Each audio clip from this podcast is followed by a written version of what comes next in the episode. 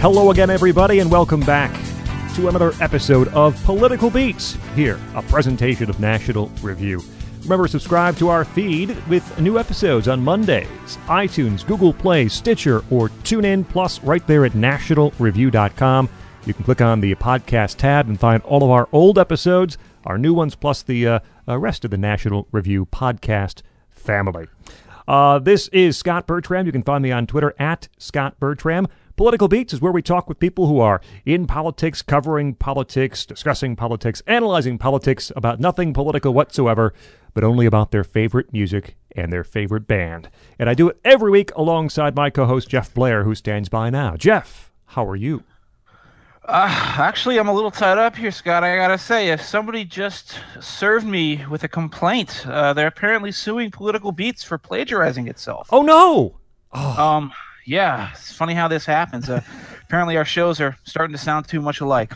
The good thing is we get to go on the witness stand and bring two episodes up and play them back and explain how we can do two similar episodes, but they're still different. Exactly, yeah. exactly, and hopefully we'll triumph over over the uh, the evil the evil label that has done this to us. uh, we welcome in our guest for this week's show. Uh, you can find him on Twitter at Philip Wegmann. He's a writer at the Washington Examiner, cranking out uh, multiple pieces a day, usually, up at WashingtonExaminer.com. He's Philip Wegmann. Philip, thank you for joining Political Beats. Hey, thanks for having me here. Uh, so before we get to the uh, the band and, and your your your monologue on that band, we first ask every guest we have, what is your political beat? How did you get uh, into this uh, political realm that you currently work at the Washington Examiner? Well, I have to uh, I have to blame Hillsdale College's John Miller for uh, pushing me towards journalism. He's definitely the one who got me inspired in this. Uh, not too long ago, I graduated from that fine institution uh, back in 2015, and I found my way to the Examiner about a year ago. Um, I'm on their editorial team. So I work uh, with my editors, Tim Carney and David Freddoso, and then a team of other really talented journalists and uh, I am particularly happy that we're, that we're uh, recording this podcast right now because you're saving me from having to uh, opine about Mr. Flynn and uh, all of that craziness right now. You'll have ample opportunity, I would imagine, in the coming days. So don't worry about uh, that. Oh, no, this is totally going to blow over. We won't be talking about this. You know? Yeah, it's a one day story. Yeah. Yeah. Well, it, it, might be one day that something bigger happens tomorrow, right? well, it's, it's, it's, not six o'clock yet. So. Yeah. Yeah, so, we haven't even gotten to the Friday news dump. For those unaware, we're taping this on Friday, uh, December first, and uh, you may or may or may not know that some very big news in the world of Washington D.C. just came down the pipe, uh, which we will now completely ignore. That's right, because we don't talk about that kind of stuff here. We talk about great bands and uh, people who love them. This week, we introduce Philip Wegmann and uh, his chosen band that we focus on for the next hour or so here on Political Beats.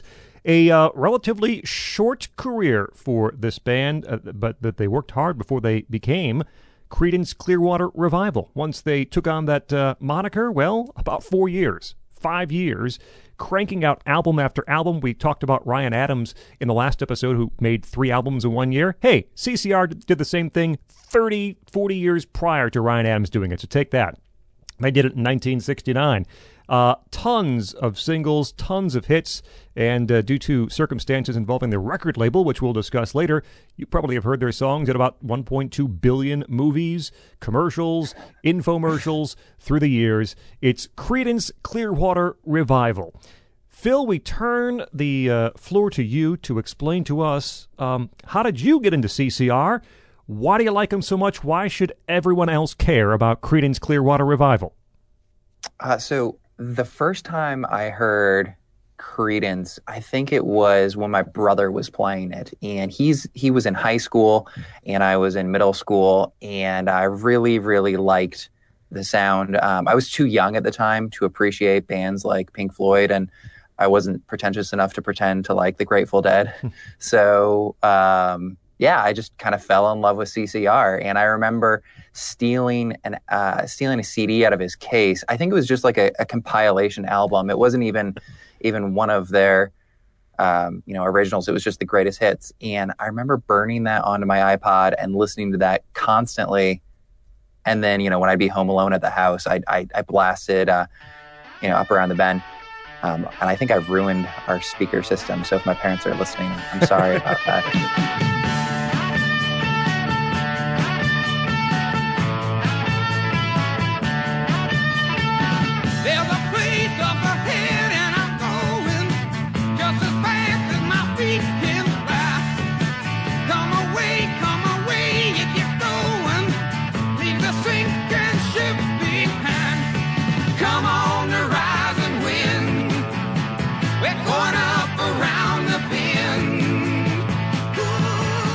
But um, yeah, I just really loved CCR because uh, back then I didn't know that they weren't actually from the South. I didn't realize that they kind of appropriated that. And I was a kid growing up in uh, really rural Indiana. And so some of the things that they were singing about, the noise that they were making sounded uh, very familiar to me. And I, and I, latched onto that. And I think that um, what I loved about them then is something that I still love about them now.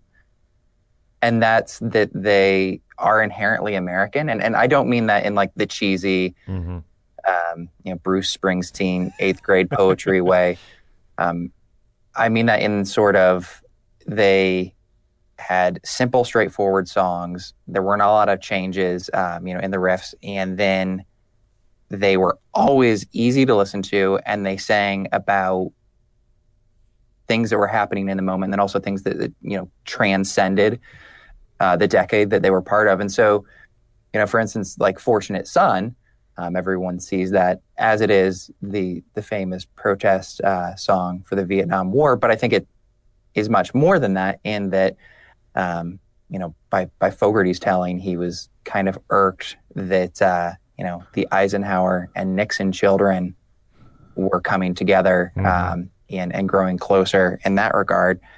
Um, and so it's it seems then and also now is this sort of protest not just against you know the war itself, but also a protest kind of against this elitism, um, this sort of cronyism, and this idea that it's not just that they're not going to go fight, you know, in their wars, they're also not going to go, you know, play against, you know, in, in the kind of society that was set up. And so, um, I think that that is also uh, that is also applicable today. But yeah, I mean, I like I like Creedence because you know, they're simple and they're honest and they're unpretentious. And um, you know, compared to a lot of the other bands out there, then like they're they weren't psychedelic. They weren't trying to be. Mm-hmm. Um, they just ran with their own sound.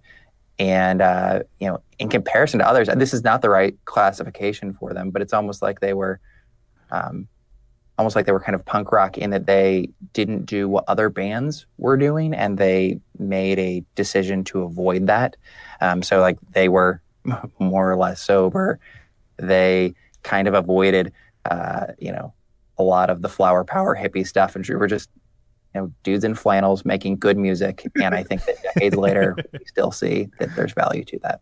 Yeah, I mean, for me, Creedence Clearwater Revival. It's like again, I I use this analogy. Uh, I can't even remember. Oh, I think it was Hall and Oates I talked about. It's like I'm no I'm no more aware of the moment I discovered Creedence than I am the moment I discovered oxygen. Because it's just it's one of these things where like you've just been living and breathing it your entire life. Mm-hmm. You know, the maybe the first memory I have is uh, uh, which is an album that we'll probably talk about probably near the end of the show. One of the most famous compilations ever made, Chronicle, uh, which is you know one of the early CDs that my dad had. My dad was an early adopter of CDs, and one of the first CDs he bought was Creedence Clearwater Revival's Chronicle. So I had all those songs.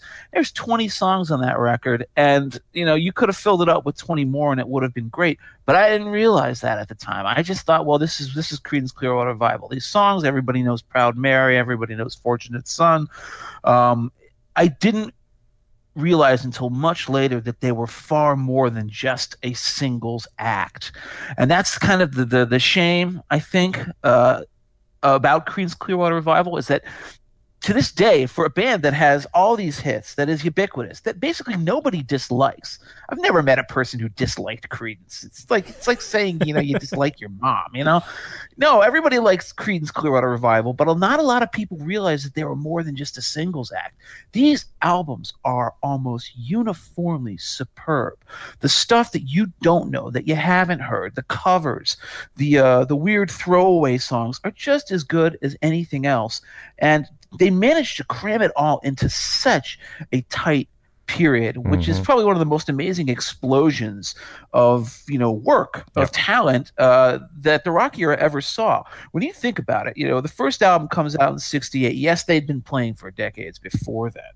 That first album came out in 68. Their last great album came out in 1970. That's two years two years in that band's life where they put out five, six albums that are up there with some of the greatest things that rock music ever did. And one of the reasons I'm really looking forward to this discussion today is that, you know, too many people just think, oh, it's the stuff I hear on the radio. And you hear a lot of Creedence on the radio because they're that great of a band. But believe me, every one of these albums is worth getting into as well. And um, we'll talk more about later the, the legacy and, and how people view the band. But I, I went back and looked because I the Rolling Stone list of top 500 albums of all time, and I'm by no means saying that that's a that's a, a uh, you know a, a, one that you should rely on as being God's honest truth. But I think it's kind of a a popular look at the at what is considered the best albums right. of all time. It's how others. they're seen. How they're uh, uh, seen, right? And on the top 500 albums of all time, the number of artists that have multiple albums, there's a big list you can find on Wikipedia. Someone has, you know, Neil Young has eight albums, Dylan has nine. CCR has one album on that list. It's Willie and the Poor Boys, and it's at number 309. That's the popular perception of what the you know the the recorded output of CCR was. Uh, great singles, but the albums are not considered to be all-time greats, or at least you know again popularly considered to be all-time greats, and they should be. Um, they should um, be. And there's some reasons why. I think we'll talk later about that, but they, they certainly should be. I couldn't agree with you more. And I think that you can start right. I mean, the first thing you got to say about CCR, the brief history is that, you know, this is a band that had been playing. It, it's not like one of these acts that came together. They didn't all meet in uh, film school. They didn't. Uh, they're not like the Doors or something yeah. like that. You know, they're they're they're not. They were hippies or anything like this. These guys had been playing shows with one another since the late 50s, the early 60s. All right, John Fogerty his brother Tom Fogerty, um, uh, Stu Cook, Doug Clifford. These four guys had all. In fact, I think. Um, geez, I think John originally wasn't the member of the first band. The first band was a trio, which was just uh, uh, Tom Fogerty, Stu, and Doug, and they were all playing together. And they had just, you know, there's a song that we'll get to called Lodi, mm-hmm. uh, which is, you know, about like, you know, playing all these you know, rundown bars and crappy small podunk towns and not really getting anywhere. I mean, they spent over a decade trying to get a foothold in the music business with no luck. John Fogerty got drafted in yes. the middle of it, for yeah. God's sakes, joined the army and got out of the army and came back to the gig afterwards. And then finally, finally, after a period uh, as a really horrible band called the they had a horrible name called the Golliwogs, which is one of those things I think people have always held against uh, CCR in some ways because that's a, a, frankly, if you go Google the term, it's kind of a racist slur. Mm-hmm. Um, uh, they changed their name. They st- suddenly started focusing on writing songs, and I don't even understand how they made this amazing transition. If you hear those early singles, you can find them. They're not good. They're really actually quite terrible. Yeah. And then suddenly 1967 happens, late 1967, and John Fogerty figures out who he wants to be and what he wants to sound like. And then you have their first single, which is a song called Porterville with a really nice B side called Call It Pretending. And it sounds like, hey, this is Creedence Clearwater Revival. Suddenly, from nothing, it starts. And I think, and then I you have that first album. What what with that that that single that you have, like uh, if I'm not mistaken, that was recorded back when they still were the the, the Golliwogs, and yes. you know just to kind of defend them here, they were Blue Velvet before that. I mean, these were yeah. guys who met in middle school and they were just mm-hmm. scrapping, you know, at, at dances and, and bars just to get ahead. And so when they signed with Fantasy, um, when they signed with them, I think the name change happened because the producers were hoping that they could kind of catch on with the British invasion. And from what I've seen, uh, you know, both the Fogerty brothers absolutely hated this name. And so finally, with the new sound, you know, when they get out of the military, um, they changed their name to CCR. And I think there's that focus, you know, with that song and then also with Susie Q, which happens shortly afterwards, where they kind of decide we have a new name, we have this sound that we want to chase that's our own and we're going to take ownership and really just do the best we can um, and see how far this thing will take us. Yeah and, and i gotta say you know scot i want your opinion on this but i'm going to come right out and say i think that first creedence clearwater revival album the self-titled album 1968 is the most underrated thing that they've ever done. I think honestly i listened to that album and i enjoyed every bit as much as something like cosmo's factory all the, all the later hits, even though m- most of the stuff on this one is more obscure than mm-hmm. uh, than their later albums. I love it. I love it to death, and I want to know if anybody else is with me, or are you people just going to be wrong? Um, I, I I think Fogerty's songwriting is not quite there on the debut album. Uh, two of my favorite songs are covers from from the first album. Uh, the first song on the first album, "I Put a Spell on You," what a great right. vocal performance by Fogerty. Uh, the the Screaming Jay Hawkins tune it just busts out of the speakers um, yes. for, for that first album. And the other uh, cover that I love is "99 and a Half Won't Do." Where mm-hmm. Fogerty's vocal, I mean, you, you, he would fit right in with Wilson Pickett and the guys on Stax. I mean, the, the, his his vocals are just tremendous.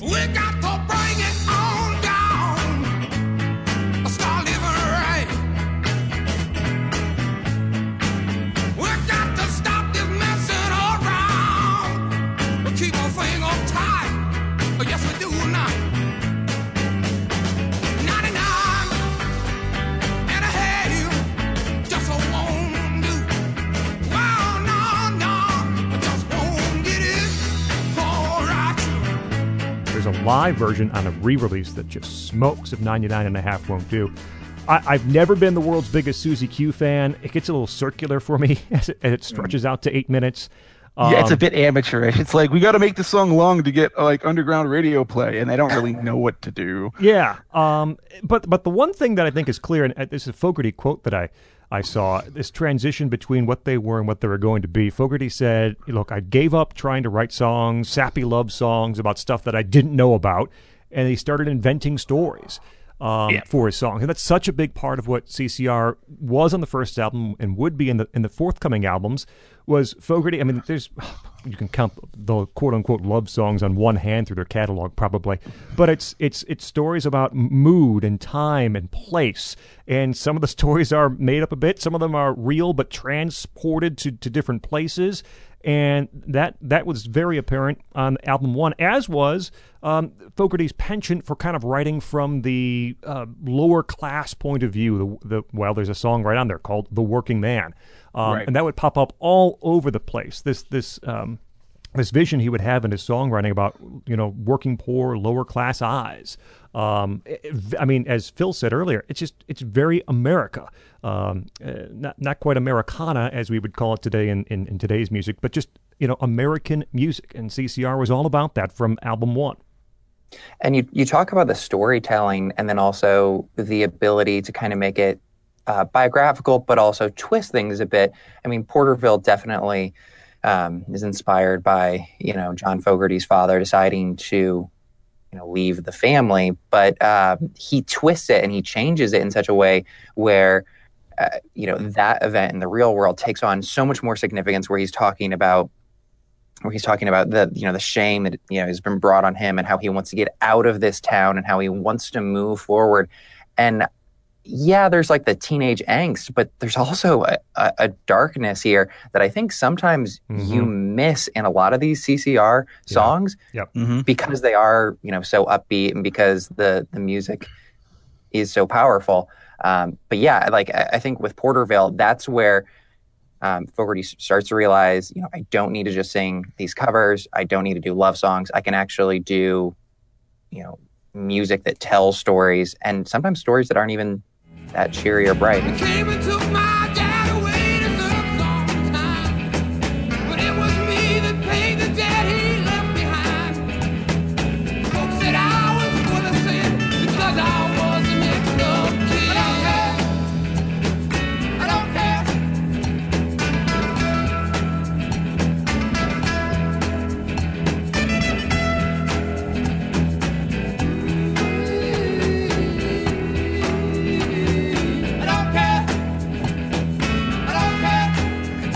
Darkness. That's another thing that I want to talk about that I really enjoy on this album.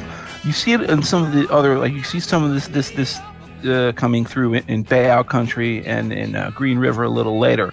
But this is a very kind of a dark, creepy, atmospheric album. I put a spell on you. Susie Q sounds like some sort of weird fever dream. Even 99 and a half won't do. Turns into, you know, yep. the, you know, a Wilson Pickett song, but it has that very kind of spooky opening that almost sounds like haunted house music. And Walk on the Water, which is the last song on the record, probably one of the four or five most underrated things that CCR ever did. Uh, it's a remake of an earlier tune. They actually had released it as a Golliwogs track a couple years before, but they said we can do this better.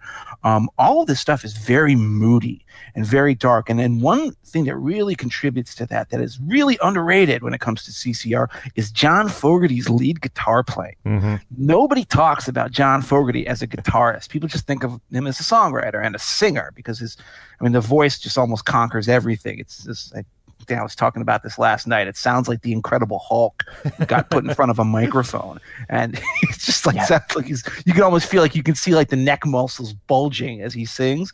Um, but his guitar tone is wonderful on this. It reminds me of Neil Young. I listened to uh, the guitar solos on like The Working Man, and uh, and I put a spell on you in 99 and a half, and that straight up sounds like Neil Young from the Buffalo Springfield days or from his early solo career on stuff like, uh, you know, uh, The Loner, uh, off of the self titled Neil Young debut album, which was coming out actually right around this time. Very similar guitar tone, very similarly emotive playing style. Not flash, just sort of like you hear anger in it. Mm. You mm-hmm. hear real, like, I don't know, it, it, working class rage. Get yeah. me out of this crap hole town. He just comes through in the way he plays his guitar. And it's one of those things that nobody talks about when they talk about what CCR brought to the table that I think deserves to be recognized. And and, and so I'm no apologist for Fogerty. I think that his sins in breaking up the band and then also um, some of the lawsuits that happened after the fact really are you know a, a strike on uh, on his record. But when you consider the fact that he's not only writing and producing, but then also doing guitar on top of that, uh, the ownership of you know these songs, I I think he has a, a good case for it. That he was able to do both of those things, singing and the guitar well, and kind of carry the band. I, I think that that goes to his credit. Yeah, I mean, of course, and the irony is that he doesn't own any of these songs anymore. No. Uh, that's that's the tragedy of CCR is that they had to sign a horrible contract. Yep. And we're going to get to that. I guess this takes us to the next album. This is the first of the 1969 trifecta. My God, the sheer productivity in one year from this band is is mind blowing. I can think of only uh, Ryan Adams is is another guy who did it in 2005 and El- uh, Elton John putting out Elton John, two albums a Elton year in John the did 70s. that. Uh, Fairport Convention did that. Very few bands or artists can claim to have put out so much quality material. The first one, in my opinion, is the weakest of them. This is Bio Country. Uh, you know, I never know how to pronounce that word. Bio, bio, I, whatever. This is the I album that has Proud Mary on it, people. That's what you know it for. Yes. Proud Mary is one of the most famous songs in the history of Western popular music. A song that I still to this day we marvel about this periodically cannot believe was written it's just it's a song that should just have existed eh, as a folk tune sung by people on the river on the mississippi river for like a hundred years. But no some guy from northern california you know out in the boonies sat down looking at a, at a white wall in his apartment and wrote this song. And it is one of the greatest pieces of american music uh, popular music ever created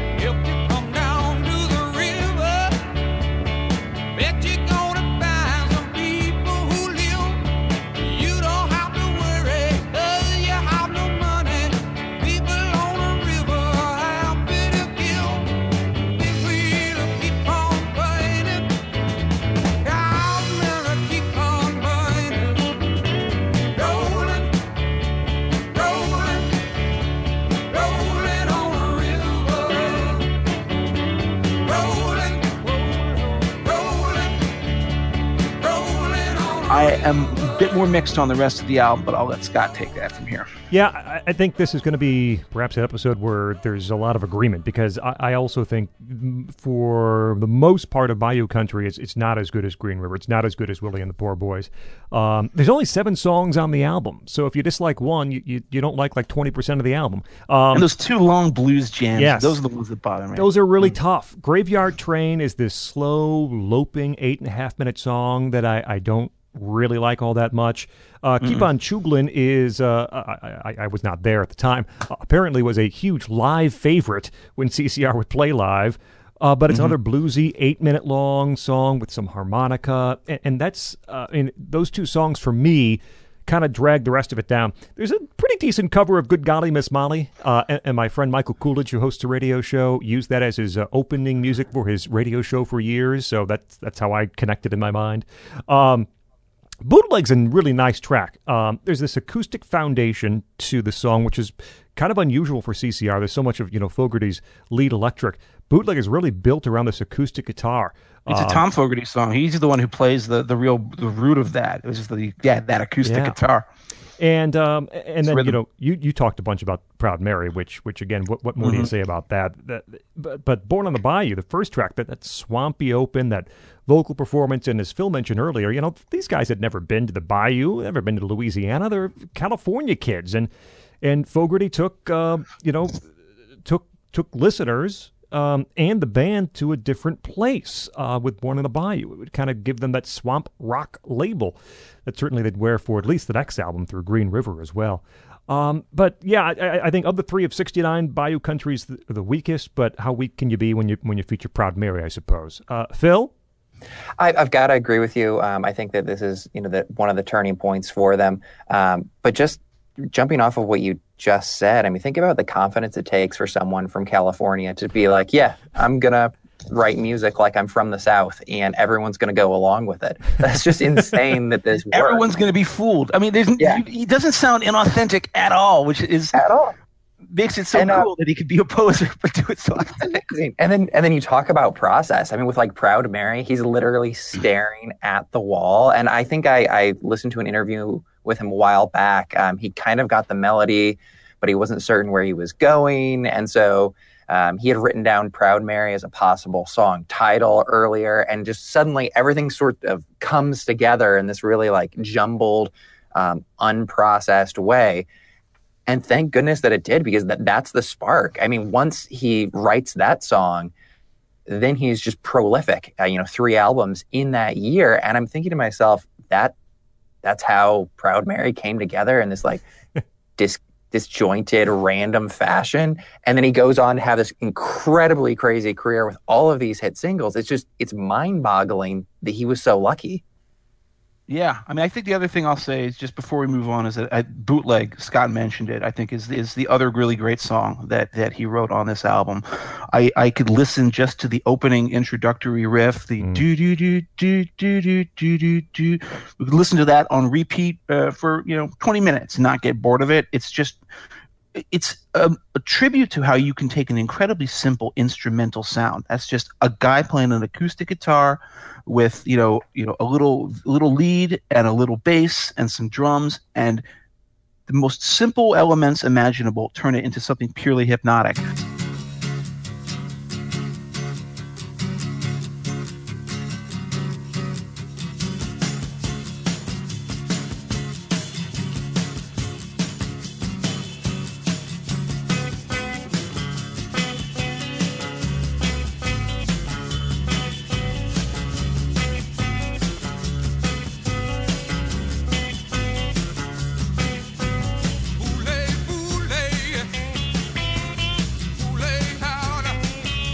Love that song. It was a sign of great things to come. And of course, that brings us to, wow, uh, Green River. This is it's like just it's like we're scaling one height after another. Green River is an amazing album. You know every song on this album, people. You know Green River. You know Commotion. You know Bad Moon Rising. You know Lodi. And if you don't know the other songs, then the, the funny thing is you're missing out on some of the best music of Creedence's career. I'm going to just one song I want to single out in particular, and then I'll let you guys talk about this album, which is fantastic. But the one I love is called "Wrote a Song for Everyone," mm-hmm. and this is that moment when I was getting into Creedence's discography, you know, after having heard Chronicle, and I got to Green River and I heard this song, and I just sat there like I couldn't even believe it. I was like, first of all, why wasn't this a single? Why wasn't this on the greatest hits? Why is this not a song that everyone knows? It's one of the most powerful social comments that anybody wrote in the 60s. This is better than, you know, like this makes Jefferson Airplane, you know, singing about, you know, volunteers like up against the wall, MFers, uh, and all the silly hippie protest stuff. It looks trite compared to Wrote a Song for Everyone, which has the chorus that it just kills me every single time, which is I wrote a song for everyone. I wrote a song for truth. I wrote a song for everyone, but I couldn't even talk to you.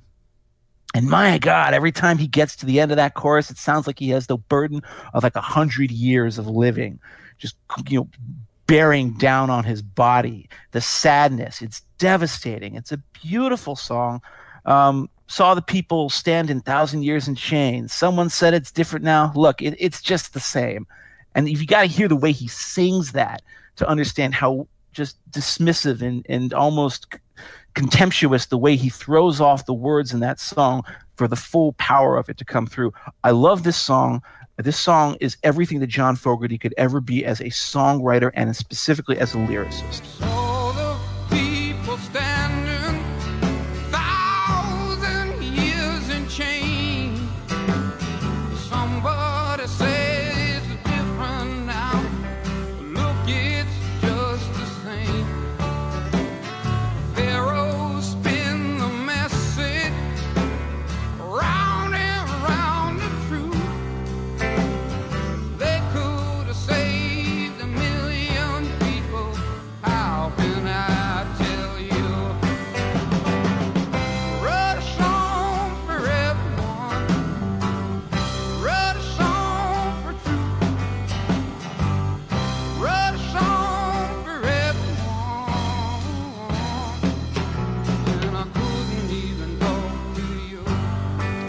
And it comes out of a personal experience. See, this is one of the few songs in the canon that I, I think is, is is it's not quite a love song, but it comes out of family. He had a young wife, and he was trying to crank out these songs, and and um, and and the communication was poor, and, that's where mm-hmm. I think Fogerty said it was kind of how many how many great people in history, songwriters, leaders, um, couldn't manage their own families, and that's kind of where where the song came right. out of, and that chorus came out of, and it's a beautiful song, one of my favorite slower CCR songs. Uh, you know, Green River is like the apex of what they had started from the from the first album. I think that you know, Robert Christgau um, Christgau has a, a, piece that Jeff had shared with us, and he made a great point, which is if you look at CCR from start to finish and you don't look real closely, it all kind of jumbles together.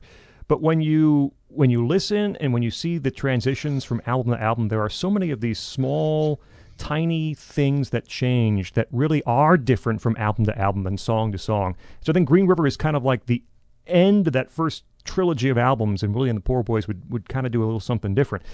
Green River is a very dark, foreboding record. You talk about how dark the first one was, Jeff, but but Green River is pretty dark too. Uh, yeah. Tombstone Shadow, this threat of death. Every time I get some good news, the uh, shadow on my back. Uh, Lodi, uh, which is uh, my dad worked for a company that had a, a, a place in Lodi, I think a production factory, and so he would have to travel out there every now and then. I always thought of the CCR song when he went out to Lodi, California. I but, wonder how uh, the people living in Lodi feel about having that song named after them. Like it, it's kind of depressing. It's basically saying yep. this this song is a monument to how awful your town is. Yep, yep. And it's kind of like you know they had lived it through the '60s before they got big, and it's almost like Fogerty's nightmare of what could happen to them, to them if they didn't work their butts off. I mean, mm-hmm. Cosmo's Factory is a, is the title is you know Fogerty made them go every day in practice and crank out songs, and the band wanted to kind of slow down enjoy themselves. And Fogerty said, if we are not in the charts, people will forget about us. We're going to be stuck playing in Lodi without bus fare to get home.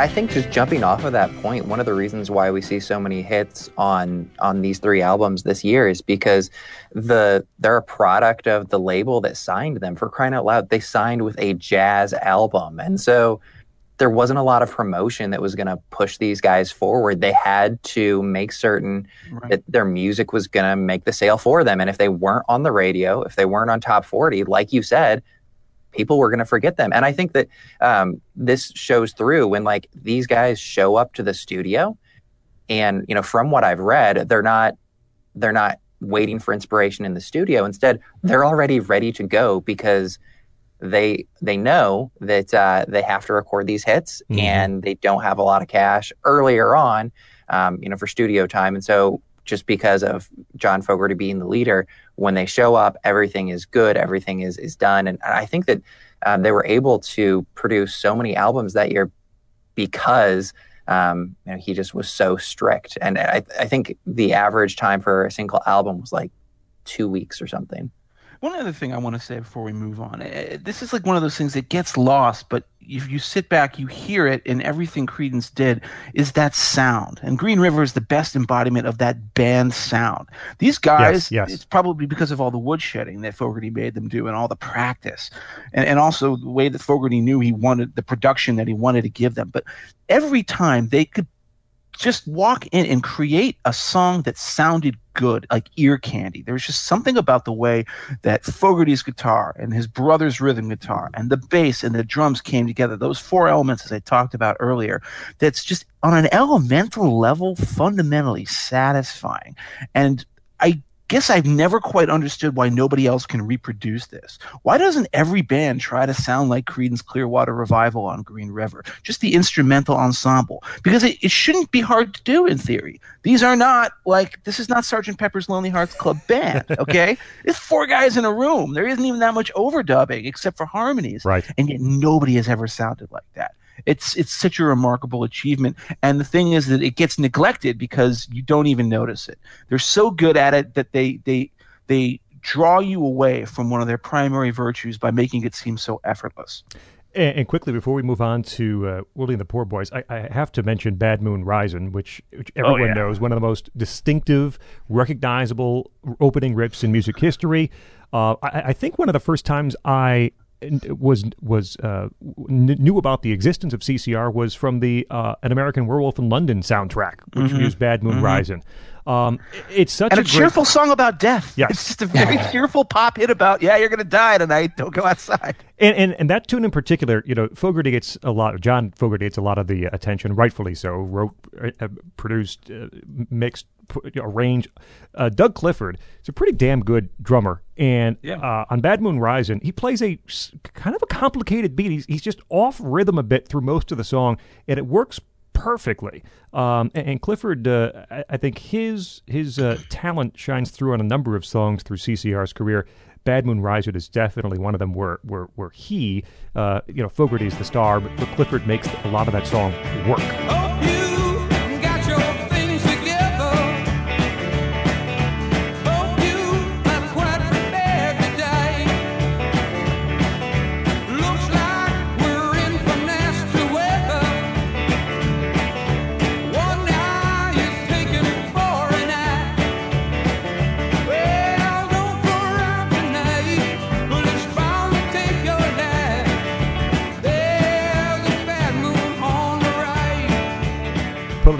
You can find us at nationalreview.com, iTunes, Google Play, Stitcher, tune in, subscribe. New episodes on Mondays. I'm Scot Bertram. He's Jeff Blehar. Philip Wegmann's with us talking Creedence Clearwater Revival. Find him on Twitter at Philip Wegman. He's a writer at the Washington Examiner, and his stuff all up at washingtonexaminer.com. And that brings us to the second album of 1969 released three months after Green River, Willie and the Poor Boys, Jeff. Willie and the Poor Boys. Well, what can you say about it? Again, this is every one of these albums has quote one of the most famous songs of all time on it. We're going to keep using that language. Uh, this one is, in my opinion, a bit of a step down from Green River, and uh, especially what comes right after it. I think uh, this is the one I always think of as being Creedence Clearwater's political album. Um, why? Because there are, I think, three songs on this uh, that I have a particularly political feel to them. Um, four actually, four songs that have a political feel to them, uh, and all of those songs are, are, are basically all-time classics. Uh, and I think what I like the most about Fogerty's politics on these four songs, I'm not going to keep you in suspense. It's it came out of the sky, mm-hmm. um, Fortunate Son, Don't Look Now, It Ain't You or Me, and then Effigy. Um, what I like the most about Fogerty's engagement with politics and his music is how unforced it feels. Bruce Springsteen, God help him. I, I, am a Bruce Springsteen fan. I've taken some shots at him at various episodes of the show, but I, am encyclopedic when it comes to Springsteen. Springsteen is super fond of covering Willie and the Poor Boys era Creedence Clearwater Revival songs in his um, live shows, and it always sounds wrong coming out of Springsteen's mouth. It sounds forced. When Bruce Springsteen sings Fortunate Son, it does not have anything like the same resonance that John Fogerty, Army veteran, has when he sings Fortunate Son. Fortunate Son is one of those songs that has become forgotten in a way because it's become so popular that we just now hear it as the soundtrack to Forrest Gump and yes. 60s documentaries. Yep. And we just think, oh, yeah, it ain't me, it ain't me. Listen to the lyrics of that song. That song is as relevant now as it ever was in 1968 or 69. It's actually one of the most coruscating lyrics that you will ever find in a political song, and yet it, it doesn't even announce itself like that. It's it's it's it's politics or working class politics. It's this guy just saying like, listen, you know, all these rich people, these senators' sons, these children of privilege and wealth, they don't have to die or fight in the wars that I do. I, I, I went into the army. I did. I served my country. I'm the one who who's who, who pays for the decisions that you all make. It's very easy to wave the flag.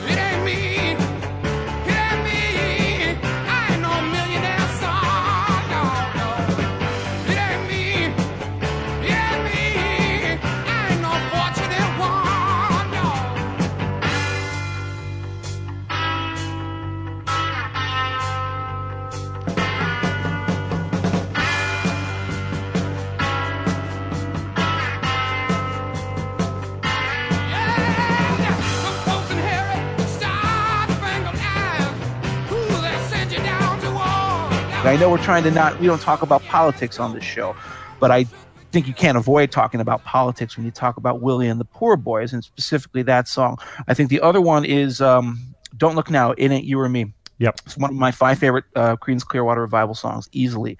It's so subtle. It, it doesn't even. And he, he sings it with uh, this sort of echoey kind of uh, 50s sun sound slapback uh, reverb on his vocal and if you don't pay attention, you don't know what he's saying. But he's asking, well, who takes the uh, who takes the, the the stones from the mine? Who will who will do everything in the world? Uh, don't look now. It ain't you or me. Um, he's basically making a point about working class politics about you know I'm the I'm the person who has to do everything to give you the comfort that you live in. But it doesn't sound accusatory. It doesn't sound angry. It sounds almost uh, sort of resigned and sadly cynical about the way things are. It's such a powerful way to approach it my only other problem with Willie and the Poor Boys is that there are too many songs on this record that I think are just kind of throwaways. There's there's two instrumentals, yep. um, and I think Effigy goes on a little too long. But man, it's still a great record. I mean, I think the the authority comes from the authenticity of Fogerty. Like you were saying earlier, it's not just that he was in the military; it's also that he had this working class upbringing. And I mean, there are a lot of really, really bad protest songs and yeah. somehow Fortunate Son succeeds because almost despite itself, it's it's honest and it's uh, playing to his experience. And also, I mean, it's barely. I think it's like less than three minutes long. It's very short. It's very sweet. Uh, it was barely over two minutes long. Yeah. It, it, oh, goes oh, by so fast. Wow. Yeah. it goes. I mean, that's the thing. That's the other thing about Creedence. They never waste your time. I was talking about this with Scot before we came on the air. So one of the great virtues of this band, really underrated virtue for any band, is where their albums aren't that long. I love a good like 35, 33 minute long album. The mm-hmm. longest Creedence Clearwater ever got was on Cosmo's Factory, and I don't mind because Cosmo's Factory is basically stacked top to bottom with some yeah. of the greatest music ever made. Yeah. But uh, I mean, uh, you know, by the way, I guess we have to also mention this is the album with Down on the Corner which I'll say one thing about, which is um, it is amazing to me that four incredibly white guys from Central Valley, California, or the Bay Area, actually, I think is where they're from, managed to sound um, as authentically like you know, like a black street corner band. That's the funkiest bass line, the opening on that. Mm-hmm. I actually don't know why that hasn't been sampled like a thousand billion times. That's a good point. Uh, you know, for hip hop tracks or Yeah. for anything, because it's just so compulsively toe tap. Dum dum dum dum dum dum dum dum dum dum dum. Again, rock simple. If it's so simple though, how come nobody thought of it before these guys did?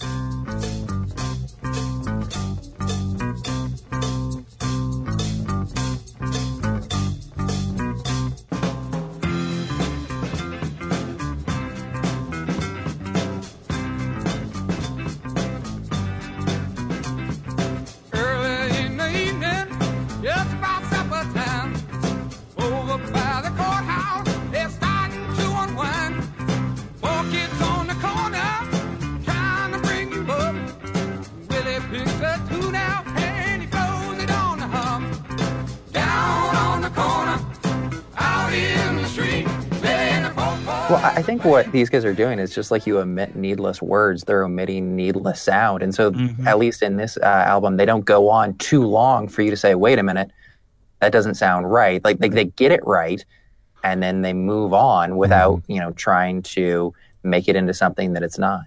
Yep. and, and where Green River was, again, I think a very dark, uh, foreboding kind of record, and kind of the apex of uh, the swamp rock sound of those first two albums. There's a there's a change here. Willie and the Poor Boys, I think, is far more rooted in blues, country, and even a little folk. Um, like "Don't Look Now" is is pretty folk. Cotton Field is very country. Um, Feelin' Blue is probably their best blues original song. And, I, you know, I love Feelin' Blue makes it, oh, things aren't going your way. You know, your girlfriend broke up with you. No, you know, the lyrics are, you know, the walls are closing in and there's a rope in the tree for me. Uh, these are the things in a, in a blues song that CCR writes. you Fogerty really, really need to emphasize the dark, dark Yes. tinge to all of Fogerty's lyrics. It's one of the- Absolutely. one of the things that you, I'm only realizing it now as we're talking about it. And I, I also need to mention, uh, you know, Proud Mary, uh, Jeff said this, you know, you, you listen and it sounds like it sprang up 70 years ago and CCR actually wrote it, but it sounds like it's been around forever. On Willie and the Poor Boys, they take uh, a song that's been around for 70 years in the Midnight Special and record it for me in a way that I don't know why anyone would want to do it again because it is so thoroughly a CCR song from the way they arrange it, from the way that the harmony vocals, that 50 second wind up at the start of the song where it's just Fogerty's voice and that guitar before the rest of the band kicks in. Uh, the Midnight Special is one of my favorite moments in CCR's career. I, I just love what they did with that song, and they made it sound like it should have been theirs all along. Let the midnight special shine a light Let the midnight special shine a light on me. Let the midnight special shine a light on me. Let the midnight special shine a ever loving light on me. couldn't agree more. But of course, this brings us to an album which I think we're all going to be falling all over each other to agree about uh, Cosmo's Factory, July 1970. Uh, people, I don't think you realize this is an album where there is literally one song, and that one song is two minutes long, mind you, that is less than a Stone Cold classic. How could this Every not be one of the best 500 albums of all time, according yeah, to I, Rolling that was Stone? when he I told mean, me, like, how? The Poor Boys, that's the one they chose? How could this not be the one? This is such a great album. Uh, it's almost it's almost stupid to to to try to go track for track through all these because you've heard them all. Traveling band, you've heard looking out my back door, run through the jungle, up around the bend, who'll stop the rain? I heard it through the grapevine, long as I can see the light. Every song on this album is amazing. Uh, the one I will single out though, uh, because it's one that is less discussed, pr- primarily because it's one of the few that isn't a massive hit, is uh, the opening track. It's called Ramble Tamble. And uh, this is fascinating song for me because this is a you know, people talk Scot you talked about like well what are the signs of CCR's artistic growth? They did sort of spring up fully formed like Athena jumping out of Zeus's head you know with their first album. Yeah. uh, but they also changed over time. They grew over time. Uh, what you saw on their earlier albums with you know Graveyard Train with Susie Q even they weren't really good at the lengthy jamming stuff. They would put on these long al- long tracks uh, and it felt a little awkward. It felt like this was a band that was better suited to shorter music because, you know, is as Phil just talked about, you know, they, they were editing out all the moments that didn't need to be there. But on Ramble Tamble, and then on another later song on this record, for, especially, you have for the first time, Cre- Creedence Clearwater Revival able to work in that longer form and just be fascinating. Every moment of Ramble Tamble, it's kind of an unstructured song. It, it starts as one thing and then it turns into a long guitar jam at the end. But every moment of it is just a joy to listen to. It takes you to some really interesting places, and it proved that Fogerty was actually capable of evolving as a songwriter. Um, this is non-standard Creedence Clearwater Revival, but I really recommend it.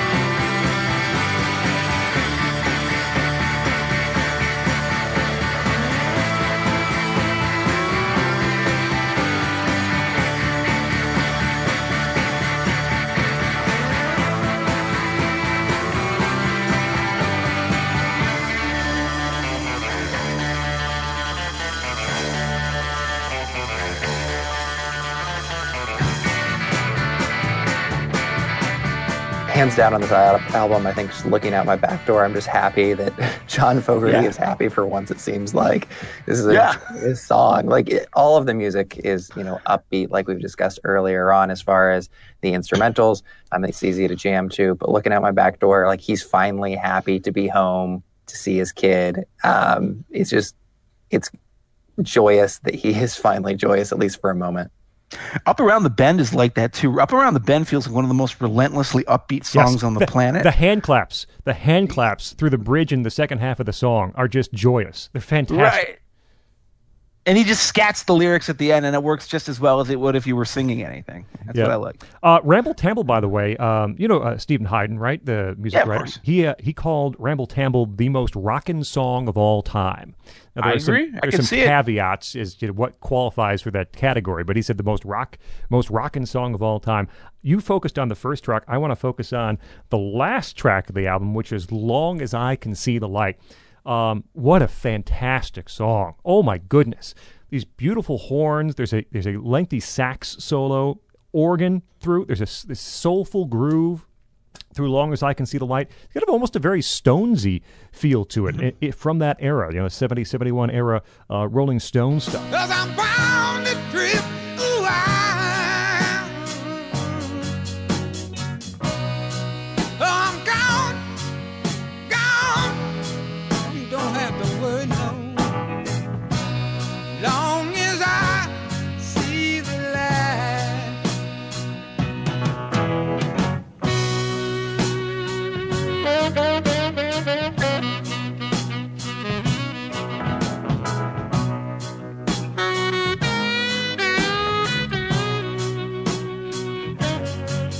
Long as I can see the light is just a wonderful close to Cosmo's Factory. It would kind of give you an idea of what might happen next with Pendulum. We'll get to that in a second, but.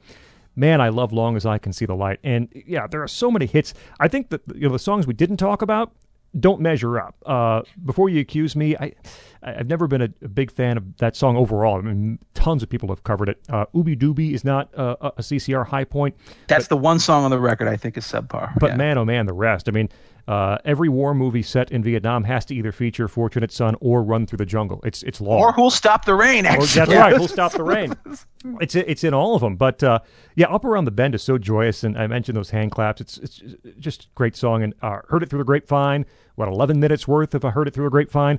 Whereas I Susie Q seems circular and a little lengthy at eight minutes. I I I don't I I will listen to all eleven minutes if I heard it through the grapevine. I have no problem with it. that. I can't believe it does. Sometimes it earns every second. I never get bored the way I do with Susie Q. Yeah. Yeah, absolutely. Uh, and Cosmo's Factory would uh, would be that the uh, July 1970. They still have one more album in 1970. But before we get to that, um, I want to talk a little bit. I know Jeff does too. You know, uh, you know, they, they, he wrote Susie Q. Made it eight minutes, or you know, arranged it eight minutes to get on the radio in San Francisco. And and even though they had so much commercial success and top forty success and double A side singles, they did not get the approval of the in crowd, you know, the hipsters uh, in San Francisco and in California. The critics didn't necessarily love them. And this is something that really drove John Fogerty nuts and sort of, again, points to what we see next. I mean, it's a shame. It's a shame. I feel like it, it, it's it's in some ways to me. I feel like what made the band implode. There there are two dynamics uh, that that conspired to rip apart Creedence Clearwater Revival. One of them is uh, sort of the infighting, particular between uh, John Fogerty and his brother Tom Fogerty, and also the rest of the band. They, they want to have a little bit more creative control. Which I I've got to say, like, yeah, but dude, you seem to be doing okay. it's like it, it, it, this is John Fogerty. It's, Yeah. it's like Ringo asking to write all the songs on the White Album. I mean, come on, you, you know which side your bread is buttered.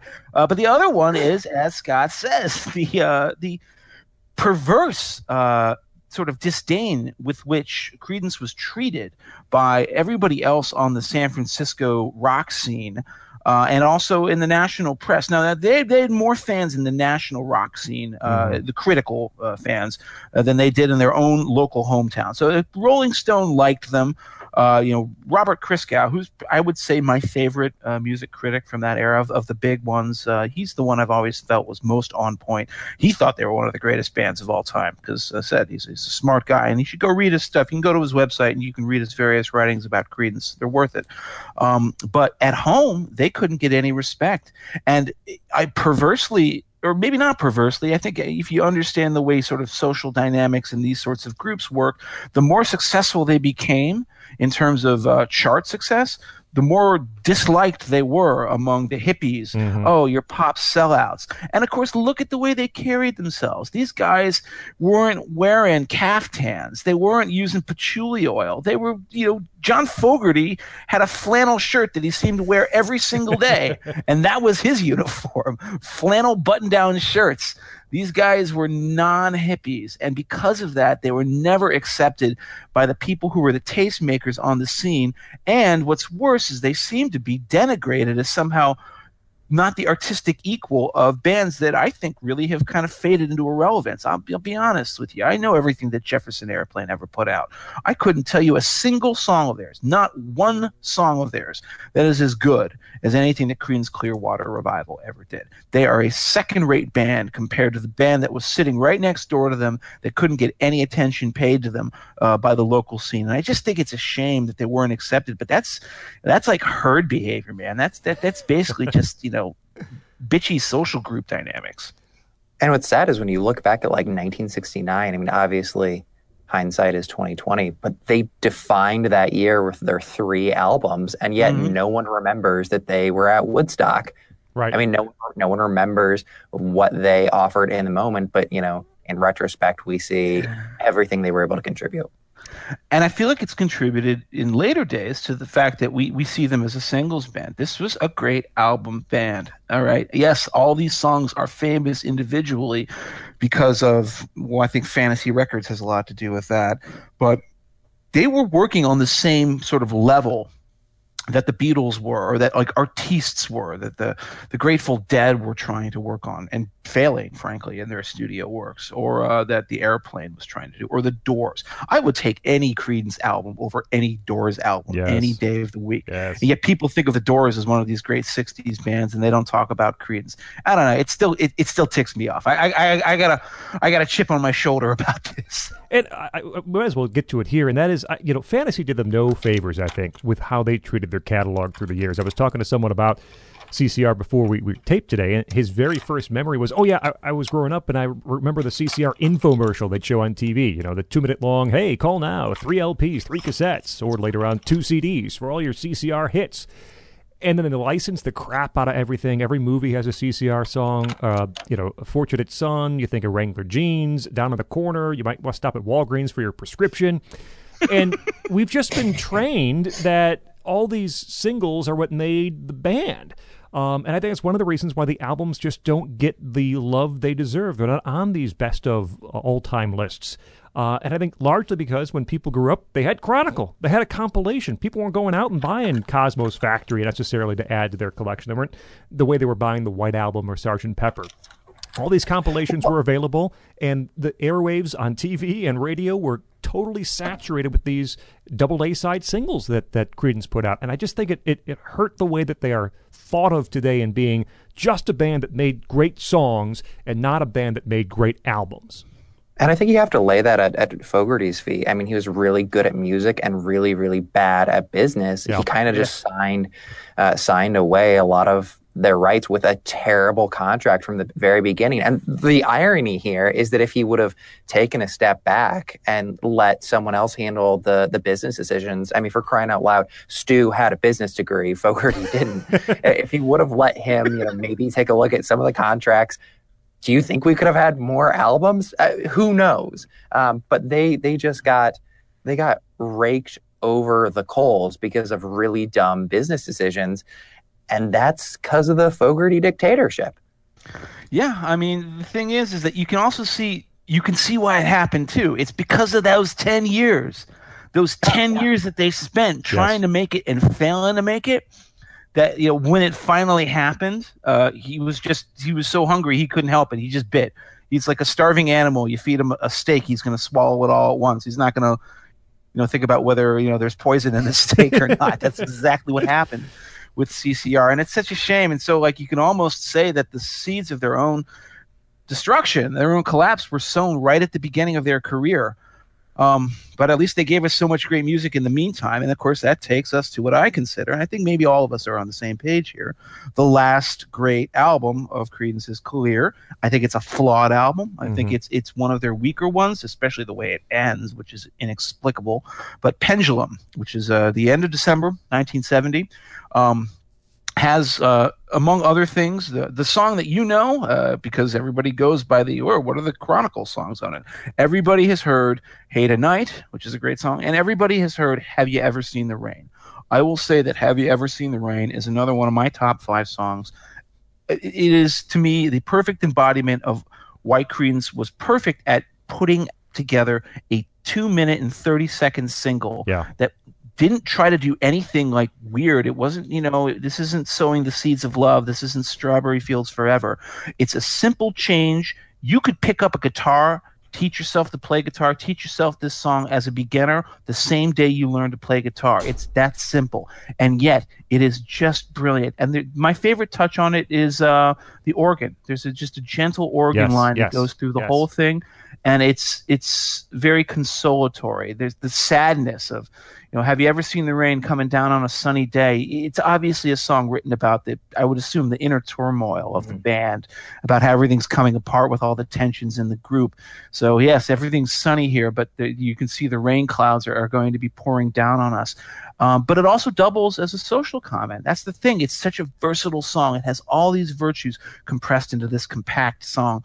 I would give my eye teeth to be able to write a song like "Have You Ever Seen the Rain?" But the thing is, the only person who could ever do that is John Fogerty, and uh, you know this is why I love this band. Yeah!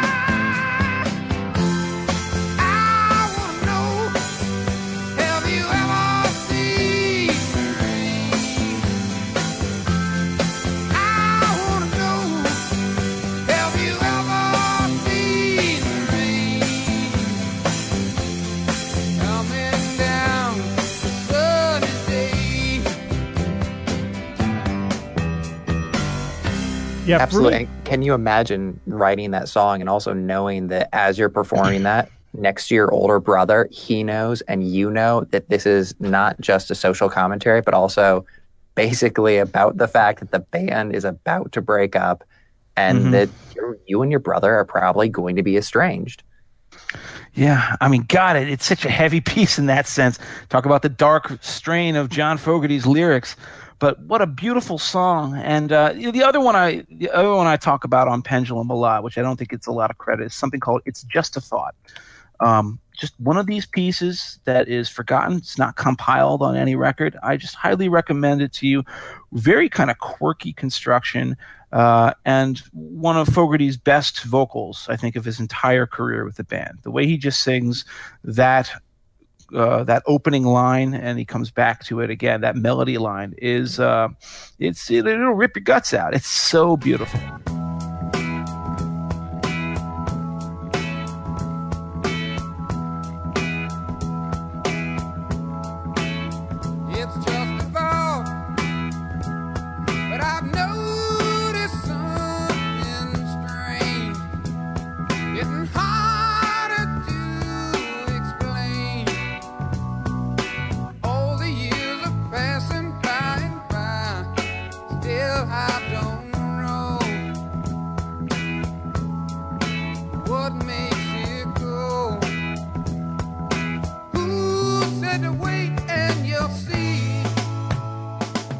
But I mean, I, what do you the rest of you guys think about Pendulum? Yeah, and this one had I mean, it's a little more Stax influence, right? It's got more Mm-hmm. organ, it's got more uh, more horns through through the album, and it's meant to be consumed whole. Um, you know, this this was meant to be, I think, from John Fogerty, an album statement. No covers, right? All Fogerty originals on on Pendulum.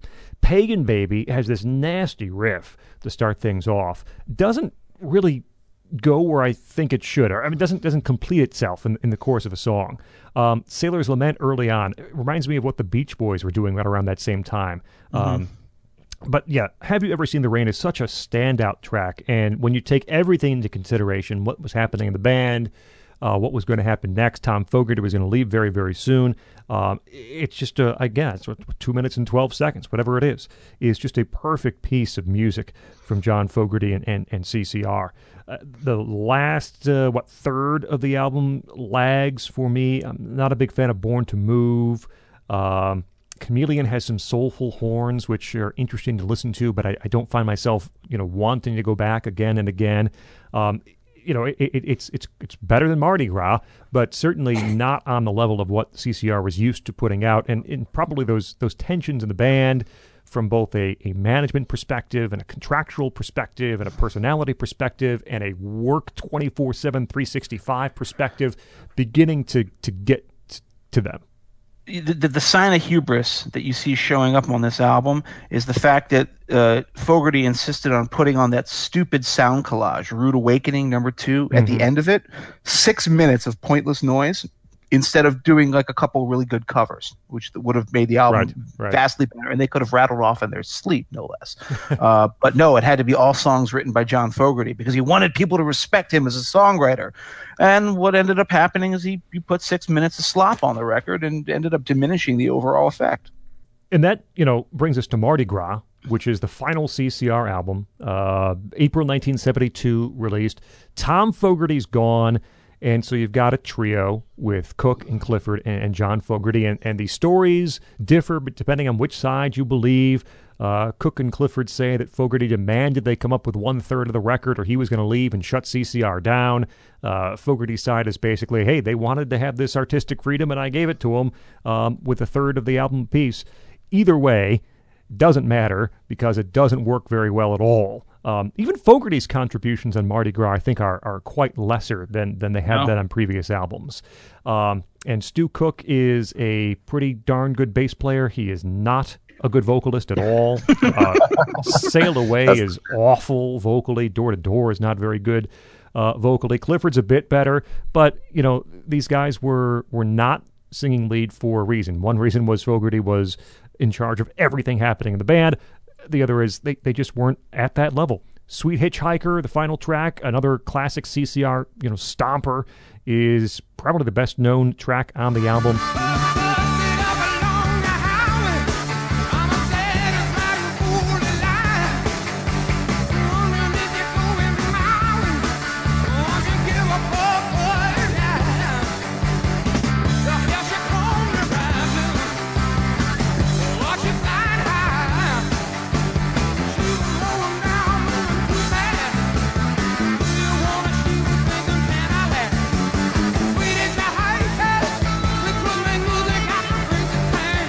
Someday Never Comes is, is, is like Fogerty's Cats in the Cradle, right? Uh, about his parents' divorce and uh, uh, kids saying, "When are we going to do this?" and someday you'll understand. And but it also has some uh, undertones of the band breaking up too, and, and his impending divorce as well. So it's it's just it's it's it's three pieces with Cook and Clifford and Fogerty, and they don't work well together. And the band wasn't working working well together at this point, and that would not last longer because Fogerty was about to blow things up completely. It was one of it's one of the most astoundingly terrible albums ever released by a major band, and that's really all I have to say about it.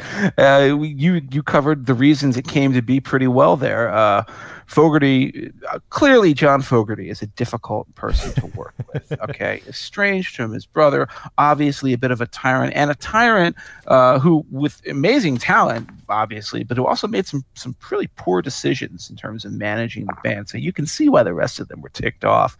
Um, but this almost feels like a very petty and spiteful reaction, saying, "Ah, you got to come up with a third of it. Oh, you really you really want equal input? Well, here's equal input. Ha!" Um, and I'm not even going to play on your songs or sing on I your know. songs. I said like, yeah, I'm not even gonna. I'm gonna just overdub rhythm guitar on your songs. That'll be my primary contribution to your work. Um, that's never what Creedence Clearwater was so supposed to be about. And so this album is just a blot and a very sad way for the whole thing to end. And I guess, as I said, maybe the seeds of the band's destruction were sown uh, with their inception, with the original contract they signed and the way that Fogerty handled things. But it's a shame that it had to come to, to an end like this. It's also a shame that, like, going into the studio to record that album, Fogerty had to know that this was going to be a bust. And it's almost Yeah. like he was willing to let the rest of his bandmates get embarrassed hmm nationally. And he was just going to sit back and be like, all right, it's up to you. Um, just very spiteful and completely unnecessary. Again, you know, take some time off. I think that they could have put together another good album, but instead, Fogerty wanted to to pout and embarrass his uh, embarrass his friends. yeah, and, and for what too? Like, what did John Fogerty's solo career ever amount to? That's the other thing Yeah. that surprises me. He Yeah, needed well- those guys. He didn't realize Yeah. how much he needed the sound of that band and what they brought to it. Better or worse, man, for better or worse, that was an ensemble, and they knew how to play with one another. Yeah. They knew instinctively how to like lay down routine songs, put together a really appealing sound. And after that, nothing was ever the same. Fogerty has one hit that people know: "Center Field." Put me in the coach. I'm ready to play today. Good song. Oh,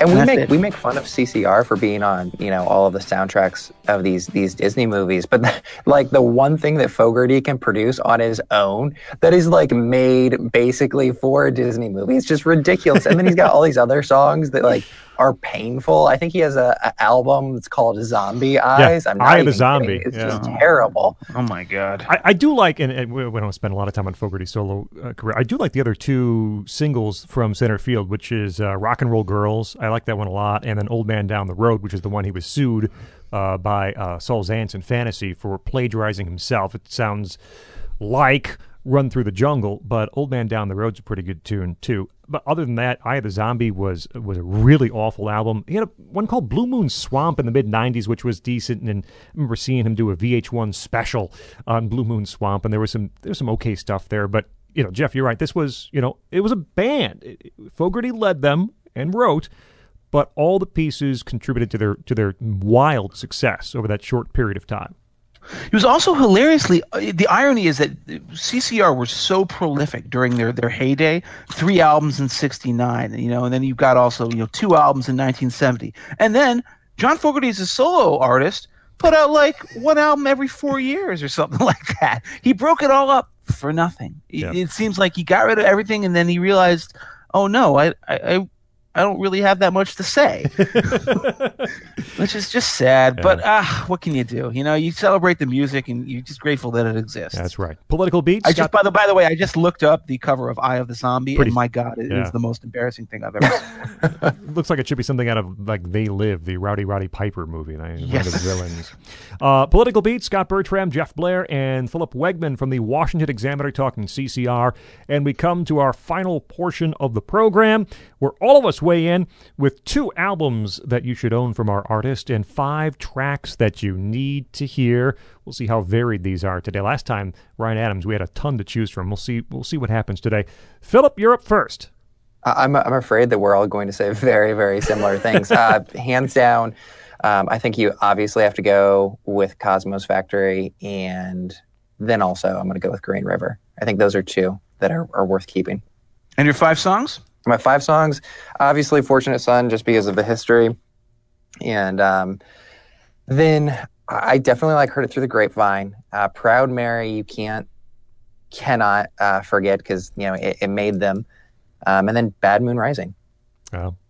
Um, unfortunately, I, I'm going to echo. Well, maybe maybe it's fortunate. Maybe you don't have to spend as much money getting multiple uh, albums because Green River and Cosmo's Factory are my two CCR albums as well. Willie and the Poor Boys is, is very close, but I think Green River just a cut above. And on the songs, uh, Green River, I think, is the essence, like I said, the, the apex of, of those first three albums, that swamp rock feel that CCR had kind of come up with. Green River is is right where that all comes together.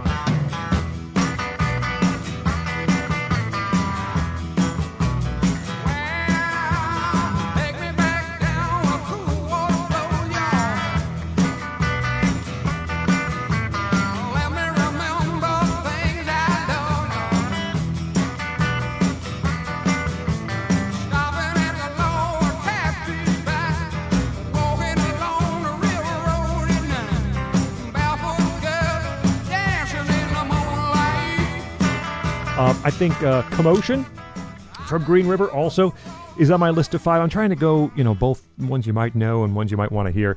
Midnight Special from Willie and the Poor Boys. It's a cover song, mm-hmm. but again, CCR makes it their own completely. Uh, Long as I Can See the Light might be my favorite CCR song. There's tons to choose from, but Long as I Can See the Light's in the team picture and certainly in the top five. And I think you have to go here. Have you ever seen the rain?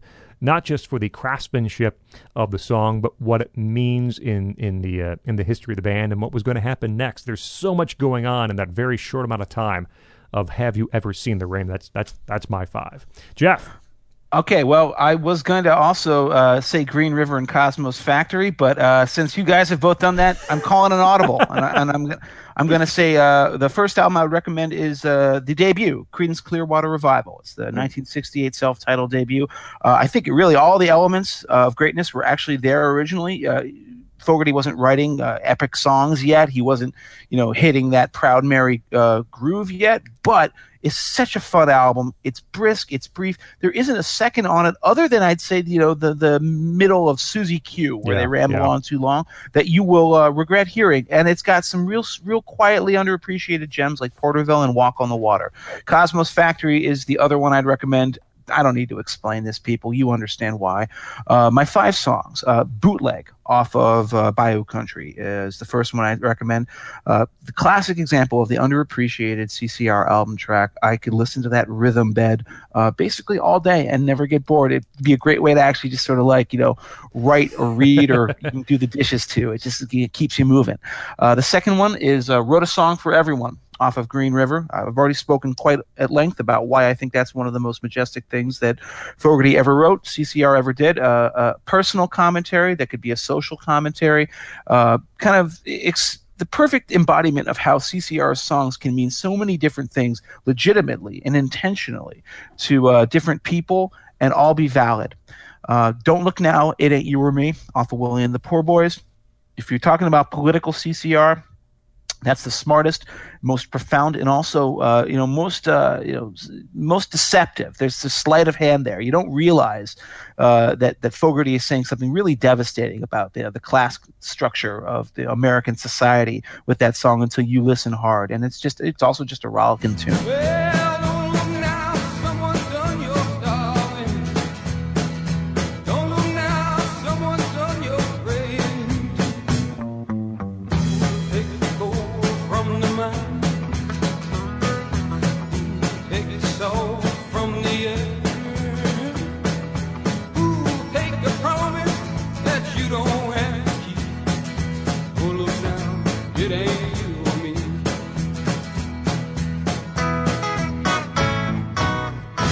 Looking Out My Back Door is my fourth song. Uh, this is a guy who apparently seems to have been a profound depressive in his lyrics. It's nice to see him feeling happy for once. You know, I want to see elephants dancing on the lawn someday myself. This is a great song. Uh, and it talks about just getting back from Illinois, uh, which means that he, he got out of, you know, you know, the, uh, the tax hell that, that is our state here in Chicago. and then finally, um, have you ever seen the rain? I agree with everything Scot said about it. I think we're all in agreement. This is one of the finest songs that CCR ever did. It, it, it has so many different meanings, both personal and political, and um, it's just a beautiful tune. I mean, that's the thing. There's beauty on that song. It is something that you listen to and you can feel consoled by, or you can feel outraged by you can feel so many different things when you listen to so many of CCR's songs. Uh, that's why they're one of the greatest rock bands, I think, in the history of popular music. That's why we are all importuning you to please check out Creedence Clearwater Revival. Check them out on a basis more than just the hits. You've heard the hits, and the hits are great, but buy their albums find their albums. You can literally even assemble a playlist on YouTube of every single song in their discography if you are so inclined. So you don't even have to pay money for it if you want. But this was a great band, and it was a pleasure to talk about them today. And there it is, our Political Beats look at the career of Creedence Clearwater Revival and the love of them from our guest Philip Wegmann from the Washington Examiner. Find him at washingtonexaminer.com, at Philip Wegmann on Twitter. Phil, thanks so much for joining us on the show. Thanks so much for having me. There we go. This has been a presentation of National Review. Subscribe to our feed for new episodes, iTunes, Google Play, Stitcher, TuneIn, or right there at nationalreview.com. Click over to podcasts and find all of our old and new episodes. Mondays is when the new episodes are released. Jeff, another fine episode. I think we should do it again next week. I think that's a wonderful idea, my friend. Outstanding. This has been a presentation of National Review. This has been Political Beats.